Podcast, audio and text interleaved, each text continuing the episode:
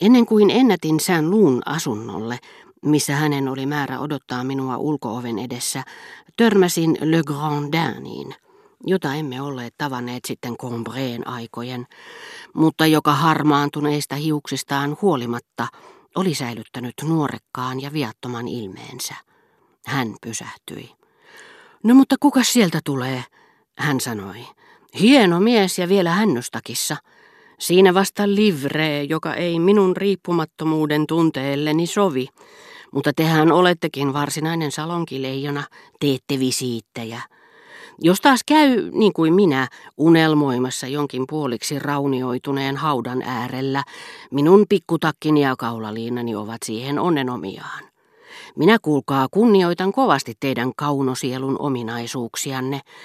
Siksi minusta onkin niin valitettavaa, että te menette pilaamaan ne jalosukuisten seurassa.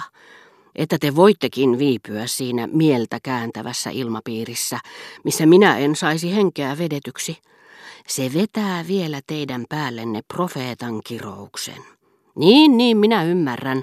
Te olette joutunut noitten kevytmielisten linnoissa eläjien pauloihin. Sehän on meidän modernin porvaristomme helmasynti. Mikä vahinko, ettei hirmuhallitus saanut sen verran toimeksi, että olisi katkaissut kaulan kaikilta aristokraateilta. Nehän ovat parhaimmillaan renttuja tai sitten täysiverisiä hölmöjä.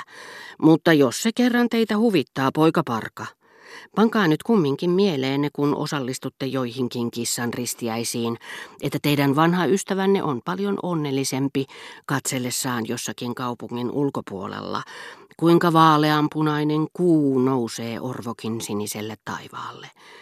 Jos totta puhutaan, niin en minä tunne olevani kotonani tämän maan kamaralla, missä olen kuin maanpaossa. Painovoimalla on täysi työ pidätellessään minua täällä ja estäessään minua pakenemasta toisiin ulottuvuuksiin. Minä olen toiselta tähdeltä. Jääkää hyvästi. Älkää panko pahaksenne vivonnen maajussin maalaista suorasukaisuutta. Merkiksi siitä, että arvostan teitä, lupaan lähettää teille uusimman romaanini – mutta ette te tule pitämään siitä. Se ei ole tarpeeksi rappeutunut, tarpeeksi maailmanlopun tyylinen.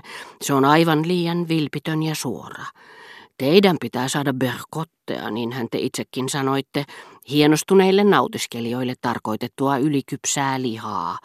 Teidän kuppikunnassanne minua varmaan pidetään vanhana konkarina, joka erehtyy panemaan tekstiinsä tunteitaan, vaikkei se enää olekaan muodissa. Sitä paitsi kansankuvaukset eivät ole tarpeeksi hienoja, jotta ne kiinnostaisivat teidän sinisukkianne. Yrittäkää joskus muistaa Kristuksen sanaa, tehkää niin kuin minä teille sanon, niin te elätte. Jääkää hyvästi. Huonommallakin tuulella olisin voinut olla erotessani Le Grandinista – Onneksi tietyt muistot ovat kuin yhteisiä ystäviä. Ne auttavat pääsemään sovintoon, keskellä voikukkien kirjomia kenttiä, missä kohosi läänityslaitoksen aikuisia raunioita, pikkuinen puusilta liitti meidät yhteen, Le Grandinin ja minut, kuin Vivonnen vastakkaiset rannat. Päästyämme Pariisista, missä kevään tulosta huolimatta boulevardien puut olivat vasta hiirenkorvalla, ja paikallisjunan jätettyä meidät, sään luun ja minut, esikaupunkialueella olevaan kylään, jossa hänen rakastajattarensa asui. Meillä oli ilo joka puutarhassa ihailla kukkaan puhjenneiden hedelmäpuitten muodostamia valkoisia alttareita. Sitä olisi luullut tuollaiseksi omalaatuiseksi, runolliseksi, lyhytaikaiseksi ja paikalliseksi juhlaksi, joita aina määräajoin kaukaakin tullaan katsomaan, paitsi että sen oli järjestänyt itse luonto. Kirsikkapuitten kukat kiinnittyivät oksiin kiinteästi kuin tuppimiekkaan, niin että niissä kaukaa katsoen toisten miltei kukattomien, melkein lehdettömien puitten joukossa olisi niin aurinkoisena, mutta kylmänä päivänä voinut luulla näkevänsä lunta, muualta sulanutta, joka näissä puissa yhä viipyi.